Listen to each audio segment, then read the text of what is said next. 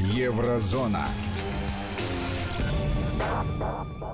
С удовольствием представляю вам автора ведущего цикла «Еврозона», писателя, публициста Владимира Сергеенко. Здравствуйте, Владимир. Здравствуйте, Владимир. Здравствуйте, дорогие радиослушатели. Здравствуйте, дорогие радиозрители. Если вы хотите стать радиозрителем, то подключайтесь к сайту нашему www.radiovести.ru. Там есть специальная кнопочка «Видеотрансляция из студии». Увидите сами Владимира Сергеенко. Если вы захотите задать вопрос или прокомментировать услышанное, то есть средства связи. В WhatsApp и Viber можно писать сюда на номер 8 903 170 63 63 либо воспользоваться смс-порталом 5533, короткий номер, и обязательно слово «Вести» в начале текста. Не забывайте писать. О чем сегодня вы поведаете миру? Ну, известное дело о чем? О вечном добром. О, О мире. Мерке? О мире, любви. Но чтобы это сделать, надо вникнуть в определенные процессы. Я начну, если честно, э, со вчера, скажем так. Э, С 19.00 вчера с кинотеатра «Октябрь». Вот так я начну. Вчера э, Премьера фильма. премьера фильма «Донбасс. Окраина». И вот может показаться, что к еврозоне не имеет никакого отношения. Для меня это имеет очень сильное отношение к еврозоне. Почему? Потому что существует несколько процессов, которые запускаются для того, чтобы был мир в Европе. Я сейчас беру географическую Европу. Вот известна позиция России, известна позиция э, ведущих стран Евросоюза, известна позиция лидеров нормандской четверки. Тут все известно. У нас только одна была неизвестна. Это Зеленский, и тоже все известно. Сейчас через пару минут об этом пройдемся. И вот есть совсем другие вещи. Не минский формат, не разговоры с Меркель Макроном, не разговоры на уровне каких-то комитетов и подкомиссий. Есть совсем другое. Это художественное слово, художественный фильм, Донбасс окраина. И я бы очень хотел, чтобы этот фильм был действительно, вряд ли он доберется до э, э, скажем так, европейских кинотеатров, потому что конъюнктура другая. Ну, все лишь навсего. Дело не в конкуренции, фильм очень качественный. Э, Дело не в скажем так, даже не финансирование каких-то проектов. Просто существуют определенные вещи, как фильмы попадают в кинотеатр. Вот я не вижу этот фильм в кинотеатрах Европы. Ну, вот не вижу просто. Но Ну, я, думаю, вижу этот фильм в доступе. Не очень много видите фильмов из России в кинотеатре Европы. Вообще, скажем честно, вот честно, Да. да. если не русские показы там в Русском доме Да. науки и культуры в Берлине, а если взять действительно кинотеатры, возьмем эти там Синемаксы, Редомаксы и все остальные, которые Максы Недомаксы, их систему, конечно, европейские кинотеатры на- заполнены голливудским э, производством. Там не увидишь ни китайских, ни Болливуд не увидишь, даже если это будут супер э, качественные фильмы. Но, конечно же, есть кинотеатры, которые вне сети, то есть не сетевые кинотеатры, которые возьмут с удовольствием фильм «Донбасс. Окраина». Так вот, я считаю, это мое личное видение, понимаете, фильм со слезами на глазах. То есть есть моменты, которые очень трогательные, которые задевают за душу. Моменты, когда встаешь и говоришь, надо что-то делать, чтобы был там мир. Я не Зеленский, что я могу сделать? Да? Я не Путин, что я могу сделать? Я не Макрон и не Меркель, что я могу сделать? Меня задело за живое фильм. У меня слеза вот в глазах. Почему? Потому что есть эмоциональная составная. Когда есть эмоциональная составная, она иногда намного сильнее любых вот этих жестких официальных фраз. Эм, И вера другая. Фильм сделан корректно и четко в отношении, скажем, э, как это ни странно, европейской пропаганды. То есть там нет ничего, чтобы можно было отфильтровать и заблокировать этот фильм. Украина это отдельный, конечно, разговор, как они к нему отнесутся. Но с точки зрения Европы, ну нет у них никаких шансов заблокировать фильм. Ну, сказать, что это кремлевская пропаганда или еще что-то. Э, Настолько мягкая сила, я бы так сказал. И вот на фоне этой мягкой силы происходит мотивация. Э, Я не хочу называть имена, фамилии, пароли, явки, но в зале были и политики на премьере. Э, Я так скажу, те политики, которые хорошо известны в России. Так вот, у них тоже такой эффект после фильма. Понимаете, не после ток-шоу. Не российские, но из- Российские, А, российские российские, политики в- высокого Мгм. полета, высокого ранга, скажем так, политики. Так вот, реакция э, такая надо что-то сделать, чтобы был мир.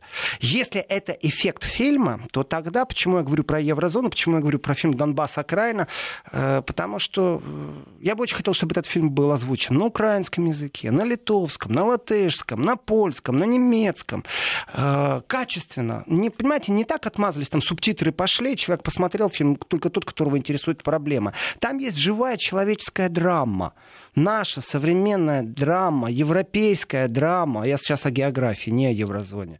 И вот эта драма человеческая, пересечение человеческих судеб здесь и сейчас на фоне войны, она эмоционально доносит на самом деле, как это ни странно, политическую повестку, движение к миру. И э, не будут смотреть этот фильм, если не будет э, хорошей озвучки, честно говорю. Ну, действительно, только с субтитрами, с мутротеком очень интересно. И здесь очень важно, чтобы, даже пусть это будет моноголосная или двухголосная озвучка, как бывает, но именно на тех языках, на которых вот Европа разговаривает, понимаете, на итальянском, на испанском, э, прям вот как цель. Почему? Это первый российский фильм о Донбассе, первый художественный. И передача вот эмоциональности, что там есть, не, не, знаете, не у нас с вами в студии, не в Берлине где-то, не в Мадриде, люди не чувствуют войну. Как ты можешь ее перечувствовать? Люди, которые сидят в комитетах, под комиссиях, которые занимаются пропагандой профессиональной и говорят, что вот Россия там чуть ли не оккупант, вообще-то открытым текстом Зеленский сегодня сказал. И вчера он об этом говорит. То есть все, у нас вот пересечена граница в информационной войне уже четко. Россию называют оккупантом. Если оккупант оккупанта объявите войну. А, а здесь человеческая драма. Понимаете, мы выходим из политической риторики. Поэтому э, спасибо, во-первых, создателям фильма полностью. И теневым, и не теневым. Давайте тоже открытым текстом говорить. Это искусство сегодня. Создать фильм, найти на него деньги. Э, и э, тот посыл, который фильм дает, это задуматься о мире, потому что ты видишь войну. Войну с тем лицом, которое изображено в фильме. Ведь когда мы смотрим такие жуткие трагедии о фильмах Великой Отечественной войны, вот поверьте, она европейцев, вот нас может задеть, а европейцев там как вот не заденет этот фильм, или вообще смотреть не будут. А, к чему это приводит? Да к элементарным вещам. К тому, что мы расчеловечиваемся. Вот Европа не хочет смотреть лишний раз э, на то, что она в чем-то виноват, какие-то преступления сделали. Ей хочется смотреть сегодня, что кто-то другой хуже тебя. И это поощряется, доказать, что другой хуже, тем самым возвысить свою нацию, свое государство, свою историю. Вот здесь шансов таких не будет. Здесь никого не возвышают, здесь никого не унижают. И еще так скажу, комплимент за мягкую силу этому фильму. Потому что без акцента, то есть предъявить претензию насчет пропаганды не смогут. Мягкая сила очень, знаете, э, подчеркивает определенную стабильность, и эта стабильность связана с определенными вещами. По поводу и без повода есть определенный акцент в фильме, в который очень не понравится некоторым людям на Украине. То есть э, но мне глубоко вот честно, все равно, нравится кому-то или нет. Я настаиваю на Европе.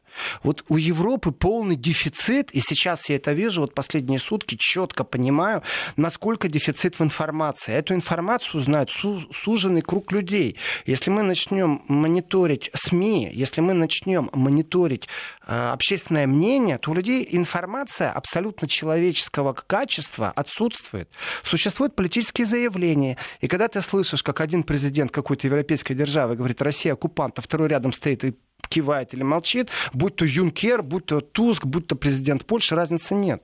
А, заявление в Фейсбуке, то как нормальный человек относится к тому, что где-то кого-то кто-то оккупировал? Нормальный человек отнесется к этому плохо. Вот здесь у Европы абсолютный дефицит. Они не понимают, что происходит. Точно так же и по Крыму они не понимают, что произошло, как произошло. Они исходят из фактов, которые озвучивают политики. Политики озвучивают те факты, которые им удобны здесь и сейчас. Ну, элементарная вещь, понятно, да? Крым оккупанты, все, решили. Э, права человека нарушают нарушают. Это я говорю сейчас об актуальных вещах. В Европе так воспринимается. Тур Зеленского в Европу на самом деле встреча э, со сбитым летчиком Юнкером Встреча с НАТО, все это хорошо и замечательно. Но если вы посмотрите на лингвистику, если вы посмотрите на содержательную часть разговоров, то Зеленский четко разбрасывает зерна, которые должны дать свой плод. Россия оккупант. А какой плод у этой риторики? Да очень простой. Э, введите санкции, пожалуйста, дополнительные, да пожестче. Вот здесь уже начинается. А может Россию не впускать в европейские порты, потому что Россия задержала моряков, и вообще Россия это оккупант.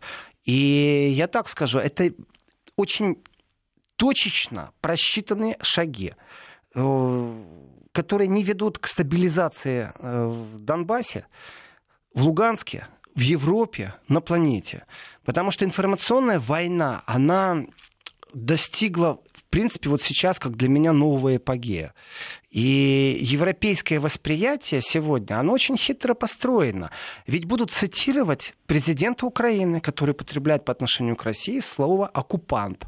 Уже нету понятия э, непризнанные республики, уже нету понятия сепаратисты, уже этого нету. Все, это территория оккупирована Россией. Это новое лингвистическое понятие, новая политическая доктрина, которая сейчас насаживается усиленно в Европе. Почему Зеленскому верит, а Путину, например, нет? Хотя Путин э, по, по поводу Крыма и по поводу э, Донбасса неоднократно высказывал. У меня вот встречный вопрос, я редко отвечаю вопросом на вопрос, э, но у меня встречный вопрос. А мне кажется, вот в России, народу России глубоко все равно, верят ему или не верят и Путину все равно, потому что существует понятие истина. Истина у нас, эта категория правды может быть видоизменена, а истина, она не меняется. И в этом отношении понятие, почему верят или не верят, а нужна эта вера западная? Ну, вот... вы только что сказали, что вот риторика Зеленского — это зерна, которые дают, да. дадут свои Конечно. всходы они дадут свои сходы именно потому, что э, ну, удается убедить в том, что вот он, его, его риторика... Это целая соответ... армия вот этих да. вот людей, которые профессионально занимаются убеждением. Ведь... То есть потому что вся Европа настолько враждебно настроена к России, вне зависимости ни от чего, что что бы ни говорил Зеленский, ему все равно поверят, Владимир... и что бы ни говорил Путин, ему все равно не поверят. Так как мы на поле лингвистики, то могут нас подловить на определенные вещи. Вот вы говорите, Европа к нам настроена враждебно. Да? Угу. Я не могу согласиться с этим постулатом. Европа — это не Великобритания. Европа — это не Польша. Европа — это много стран, много политиков и много людей. Поэтому категория «Европа к нам относится враждебно» является неправильной. Категория определенная... Вот нужно, если говорить, знаете, демократично-толерантно, так, чтобы потом суд не подали. Это вот четко. Чтобы книгу не изъяли твою из продажи, потому что суд может доказать сказать, что там не соответствует что-то истине или разжигает что-то. Э, неправильная категория. Европа нас не любит, Европа там к нам... Mm-hmm. Неправильно. Существует четко. Политики, например, там э, Мартин Вебер, о котором нужно обязательно э, сегодня вспомнить, пусть ему икнется, потому что, напоминаю тем, кто не смотрит Еврозону и не слушает Еврозону, и не читает, кстати, кто пропустил, может прочитать еще э, на сайте Вести ФМ. Эм. Так вот, Мартин Вебер — это тот политик, который с большой претензией на кресло главы Еврокомиссии, то есть главы Евросоюза, скажем так, главным комиссаром хотел быть, в своей предвыборный что ставил? Уничтожение Северного потока-2. Он прям так и говорил. Стану я главой Еврокомиссии, значит, Северного потока-2 не будет. Вот этот политик является недругом, как минимум, э, Северного потока-2. Вот четкая идентификация. И сказать сейчас, что вся Европа не хочет, ну неправильно. Вот в Европе есть и разумные политики, и прагматичные политики, и те, которые готовы вынести за скобки определенные вещи, э, и те, которые говорят, разговор о Крыме не является разговором США или НАТО, это разговор России и Украины или это разговор с крымским народом. Э, определитесь, пожалуйста, что вы подразумеваете под разговором о Крыме. Вы хотите признать мнение народа или э, вы хотите признать все-таки какие-то договоренности, в которых нужно еще разобраться. Были ли между Россией и Украиной какие-то юридические взаимоотношения, на основании которых Россия не имела права что-то делать? Или народ Крыма не имел права что-то делать? Э, давайте разбираться по сути, без политиканства, без кричалок, что Россия там оккупант, захватил или еще что-то. Такие политики тоже в Европе есть. Находятся ли эти политики сегодня у власти? Вот это уже другой вопрос. Это здоровая оппозиция европейская или все-таки это э, политики с нулевым рейтингом, скажем так? Я, я могу сказать, что ландшафт политический, он большой и разнообразный в Европе. Но мейнстрим СМИ и мейнстрим политики, конечно же, доминируют в информационном пространстве со своими заявлениями. И теперь получается, при цитатах президента Зеленского, типичный среднестатистичный европеец, который не читает все на свете, не интересуется буквально всеми вопросами, он может интересоваться больше Китаем, а может быть больше Африкой, не является для него Украина такой вот темой номер один, э, и Какую информацию он получает? Какое лингвистическое пространство? Какое информационное пространство вокруг него создали? Россия оккупант. Вот, эпогей. Это действительно новый эпогей, который Зеленский сейчас четко внес. И, соответственно, когда цитируют СМИ Зеленского, то информационная подача какая? Россия оккупант. А, а я что, разбираюсь, скажет среднестатистический европеец. Ну, все, он услышал, теперь он с этим живет. Ну, он раньше это слышал, потому что Порошенко говорил все то же самое. Э, здесь я полностью, конечно же, согласен. Но я не видел такой активности, кстати. Все-таки были СМИ в Европе, которые регулярно придерживались нейтрального языка. Вот как это ни странно, ругаю Европу часто, но ведь есть и нейтральный язык в журналистике, в, э, в объективной аналитике, что э, вот Россия считает так, Украина считает так. Вот это является да. объективная аналитика, объективная журналистика. Как только доминирует какое-то одно мнение, то это уже называется манипуляция. В журналистике там не пахнет никак объективным мнением.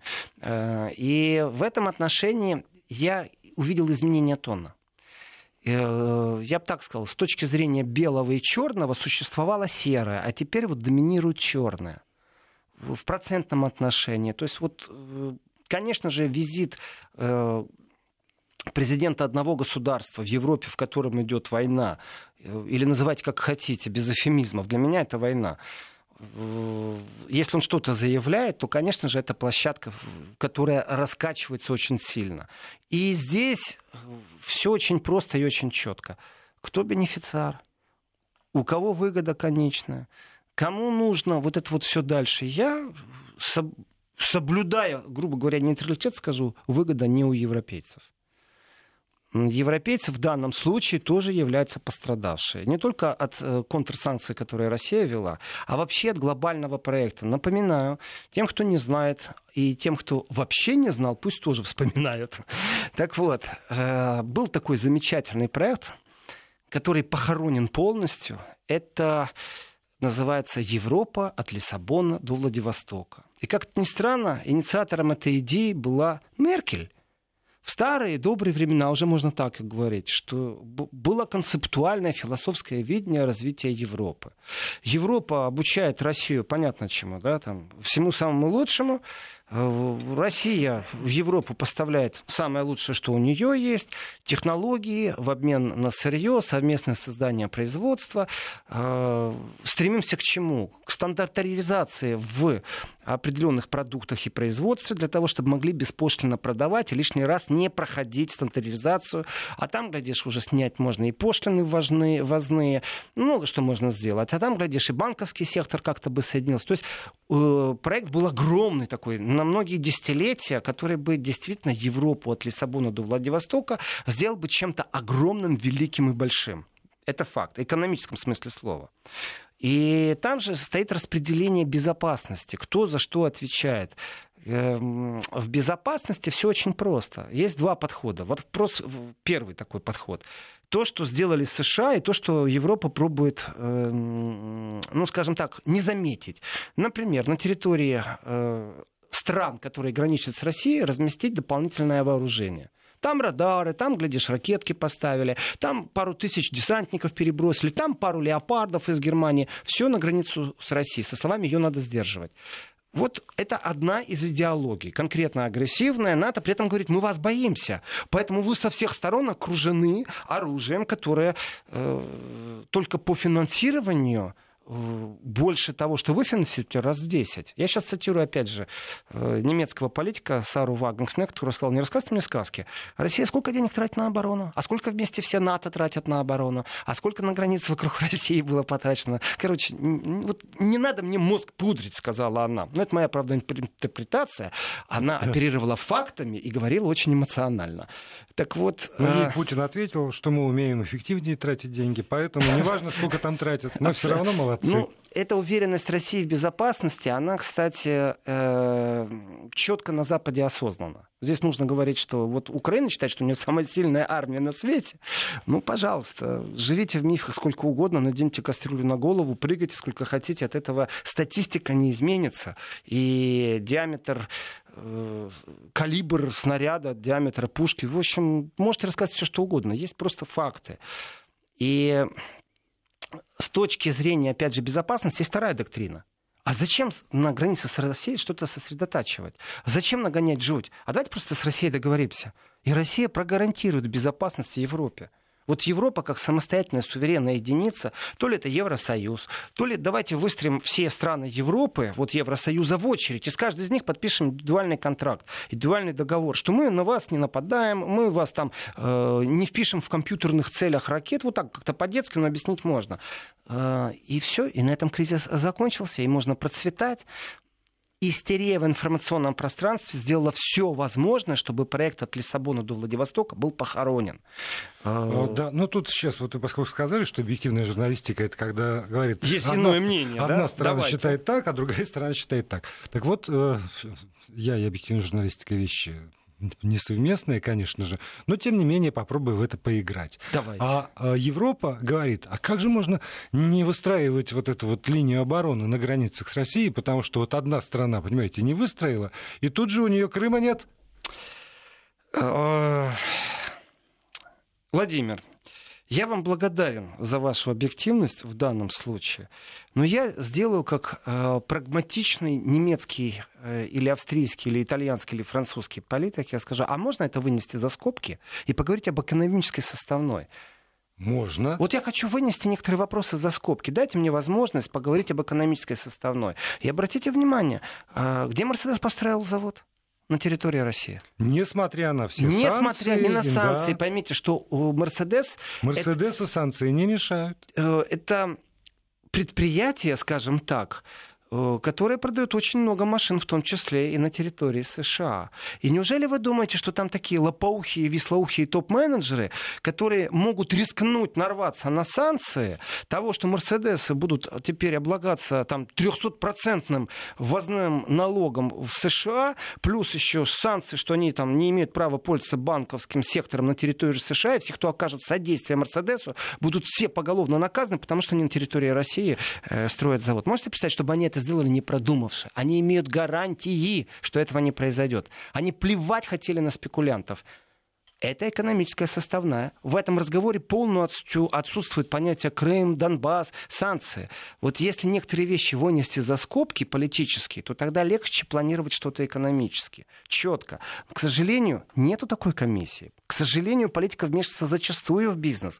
К сожалению, мы находимся в информационном пространстве, в котором идет не холодная война, а настоящая война, очень сильная. И пошел сейчас следующий виток вот этой информационной войны.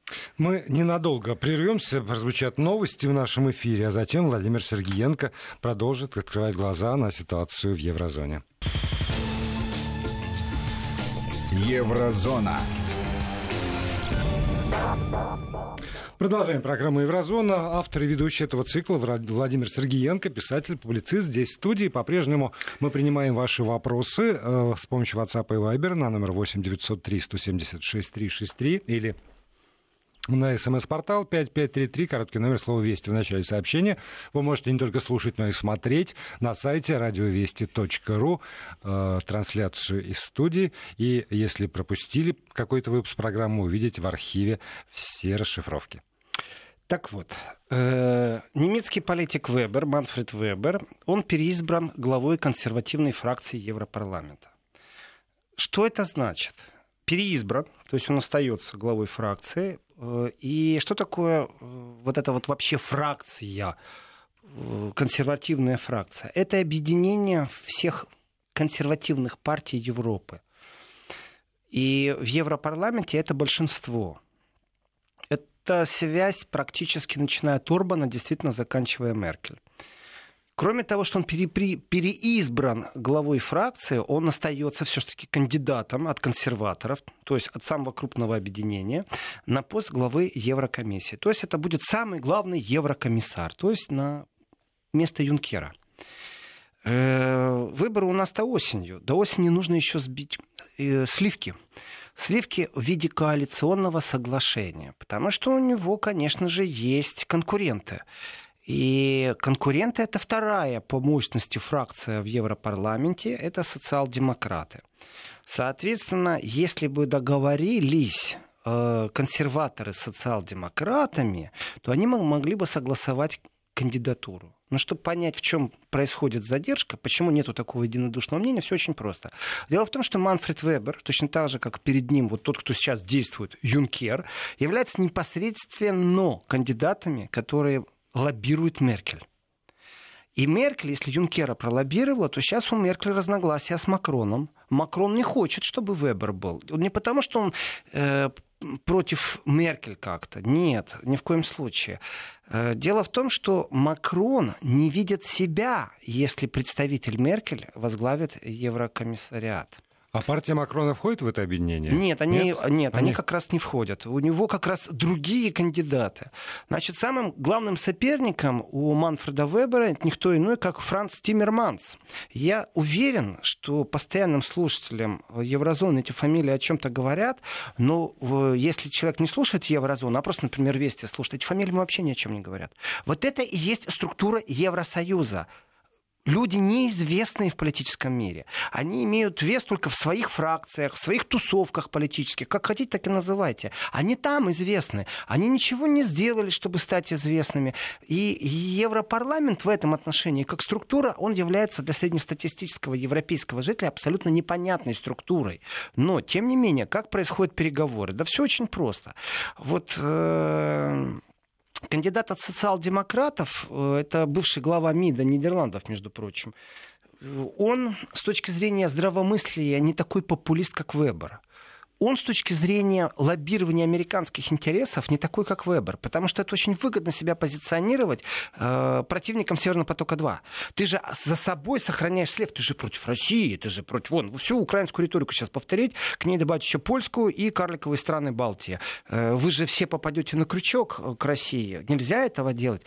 Ну, представляете, если Германия вдруг усилит свою промышленную э, зону влияния, потому что у нее будет э, настоящий поставщик энергоресурсов в виде России. Ну, знаете, ну, Мидов... хочется же американский газ подороже продать. Вот Нидерландского мидовца другом России тоже назвать нельзя. Нет, ну, абсолютно. Но он не ставил э, в, в предвыборной кампании номер один повестку закрытие проекта «Северный поток-2». Вот не ставил и все. Он не спекулянт, по крайней мере. А малазийский Боинг тоже не ставил? Насчет малазийского Боинга и Нидерландов особая песня. Если хотите, поговорим через неделю, потому что э, то, как Голландия ведет расследование, это, конечно, уникально. Вот в принципе, все что угодно это можно назвать, но это не расследование. Нет. Это выполнение политического заказа. О чем малазийцы сказали только что, буквально да? на днях, да. Ну, я читал, конечно, что малазийцы это сказали, но чтобы они так громко сказали, чтобы это, например, услышал тут в Европе, о, нет.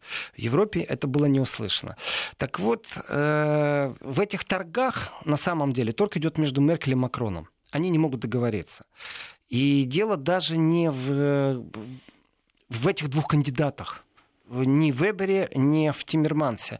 А дело вообще в философии и вот э, в подходе определенном. Иметь своего человека хочется главой Еврокомиссии. Что тот, что тот убежденные евроинтеграторы, скажем так. Евроинтеграторы, плюс к этому они далеко не друзья России. Это тоже правда. Но они профессионалы. Один из них спекулирует тем, что я закрою Северный поток-2, чтобы привлечь побольше голосов, ни больше, ни меньше.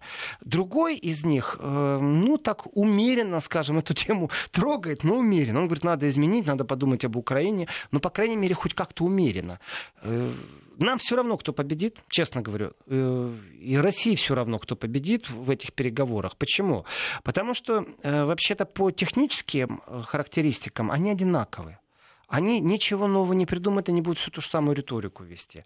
С точки зрения переговорности, э, никто из них особо так не будет лоббировать там, интересы России, ну, по крайней мере, будет говорить. Но один из них, блокируя Россию, понятное дело, лоббирует просто американский более дорогой газ, ни больше, ни меньше. Просто он прячется за этой антироссийской риторикой. Э, чтобы понимать, как технически все происходит, очень просто. Дело в том, что кандидат на должность председателя Еврокомиссии э, предлагает все-таки Европейский совет. Вот Европейский совет предложил, это нужно договориться с Европейским советом, а вот э, уже голосование происходит в Европарламенте. И там большинство депутатов должно одобрить. Соответственно, все фракции, которые договорились, должны проголосовать единодушно. Большинством вот вам и есть фракционное объединение.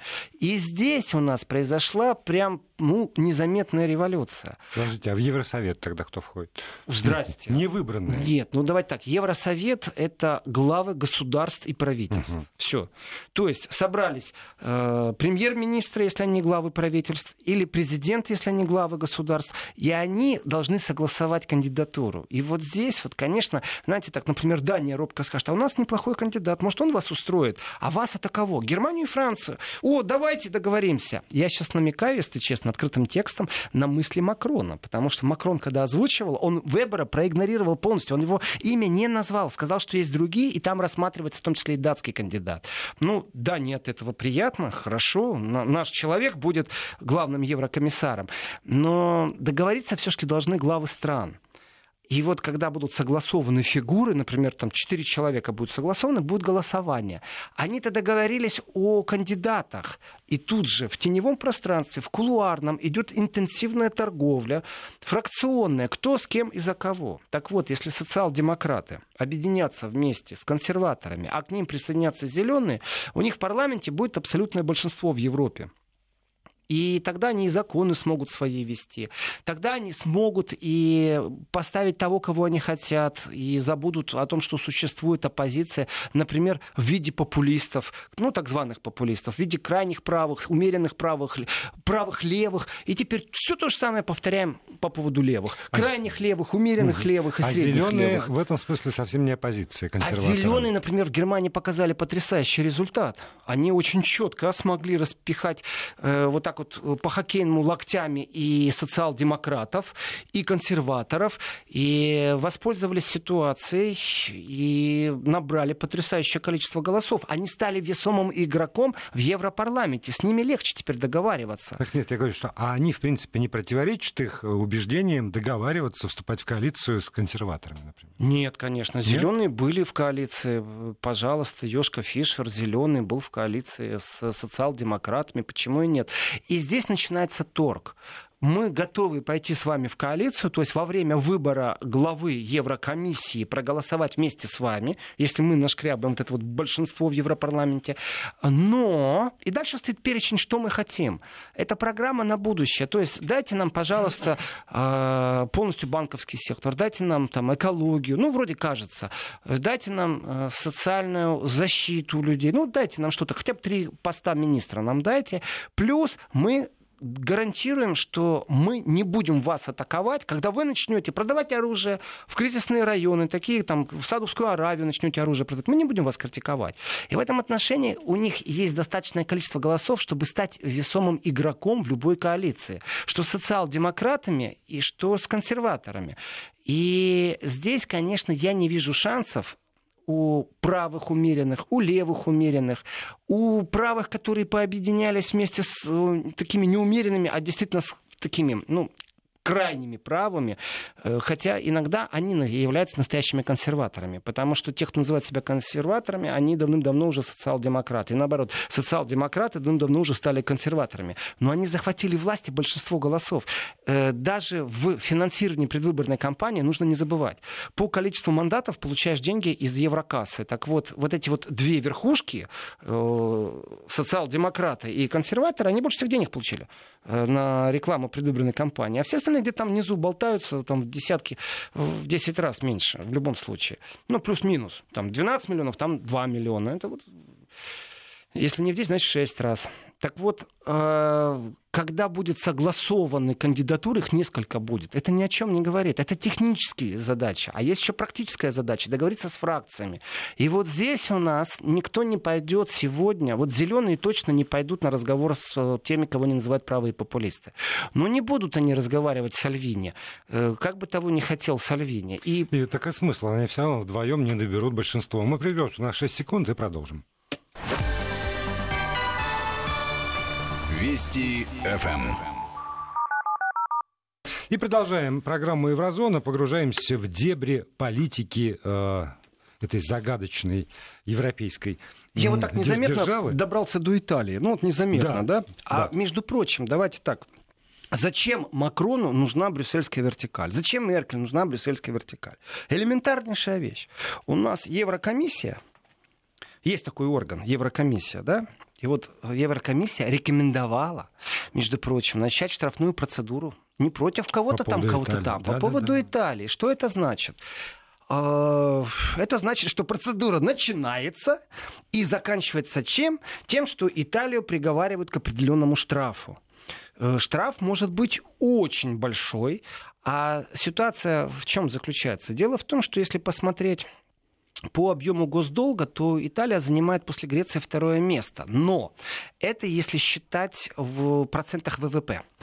И Италия сегодня, по прогнозам, это долг 3,5% от объема ВВП. Во-первых, это на полпроцента больше, чем допускается по правилам Евросоюза. А, плюс нужно не забывать, что госдолг вырос в Италии и составляет 135,7% это прогноз сейчас на то, что такой долг будет.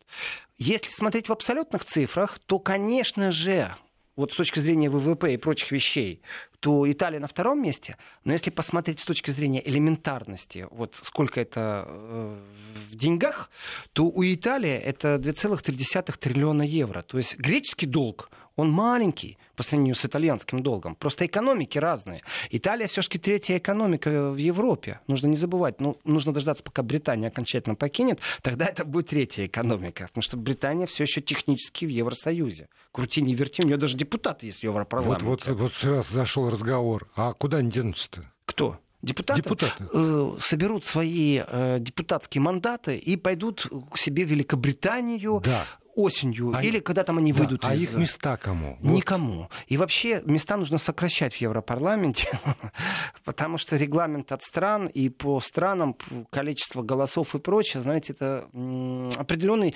технический хаос, я бы так сказал. Потому что ну, не может маленькая держава доминировать сейчас э, в Евросоюзе. Все равно мощные державы с большим населением доминируют. И защита от этих больших держав малым державам выглядит очень специфически. То есть та помощь, которую Германия оказала Греции, с точки зрения многих экономов, э, финансистов, является всего лишь навсего медвежьей услугой. А с точки зрения многих греков, просто скупили в Греции все, что можно было скупить государственное, приносящее прибыль. Притом за фантики. Мало того, еще грекам навязали определенную программу, в которой они должны уменьшать э, социальные блага людей. Например, э, такое понятие, как восьмичасовой рабочий день или шестичасовой рабочий день, или выход на пенсию в определенном возрасте. Все это навязано из Брюсселя.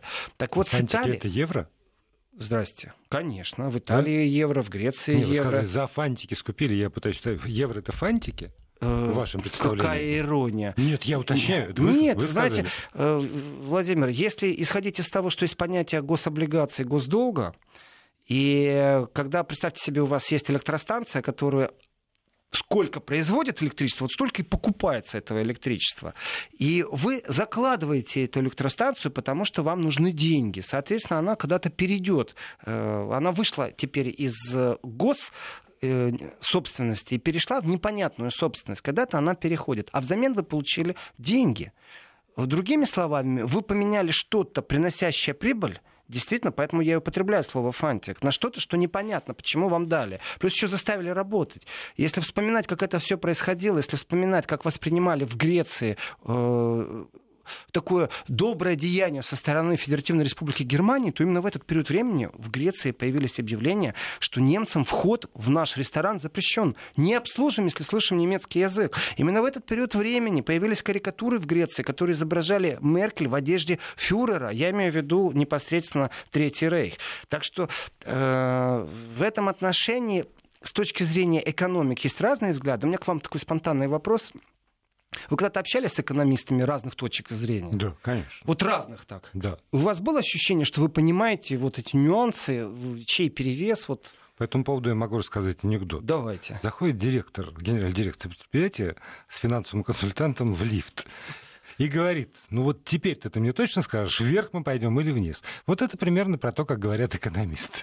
Ага. Можно интерпретировать. Да. Э, Так вот, с этой точки зрения я вам скажу, что разговаривая с экономистами-итальянцами сейчас, когда они предлагают свою модель выхода из кризиса, потому что, давайте так, 2,3 триллиона евро, например, один из выходов кризиса сделать э, гособлигации, частично распределить среди населения, частично заложить в евробанки, частично продать России, ч- частично продать Китаю, как выход из положения.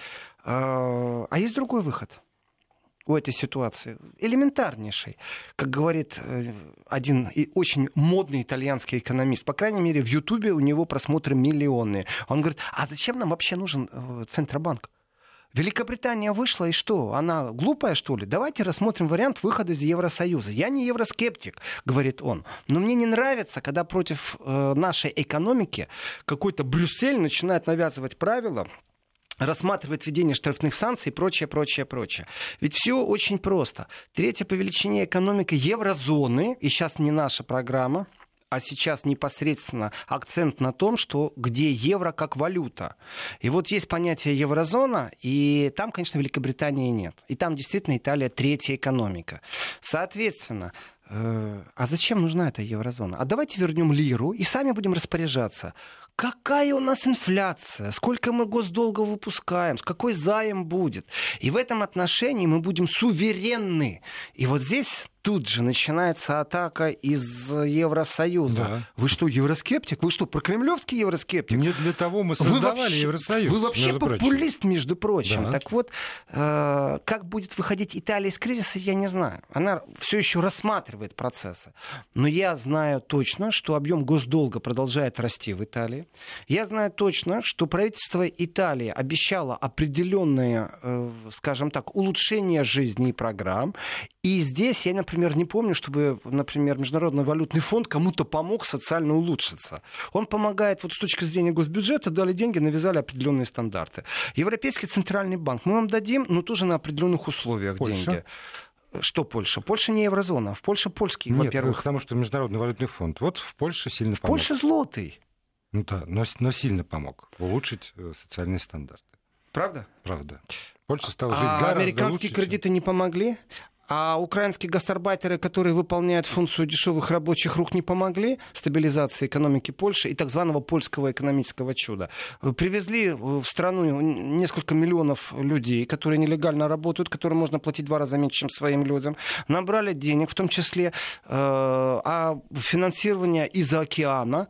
И вот тогда мы можем поговорить о том, что это Международный валютный фонд. Ой, нет, тут как бы несколько пазлов, которые сходятся Конечно. воедино. Не просто так Международный валютный фонд увеличил стандарт жизни в э, Польше. Не согласен. Помог. Но, но, среди прочего, Польша, опять же пример, когда у нее валюта у Польши не евро, она осталась на своих злотых. Вот именно об этом и думают сегодня итальянцы. А этот разговор Владимир Сергеенко продолжит в ближайшие выходные. Спасибо. Еврозона.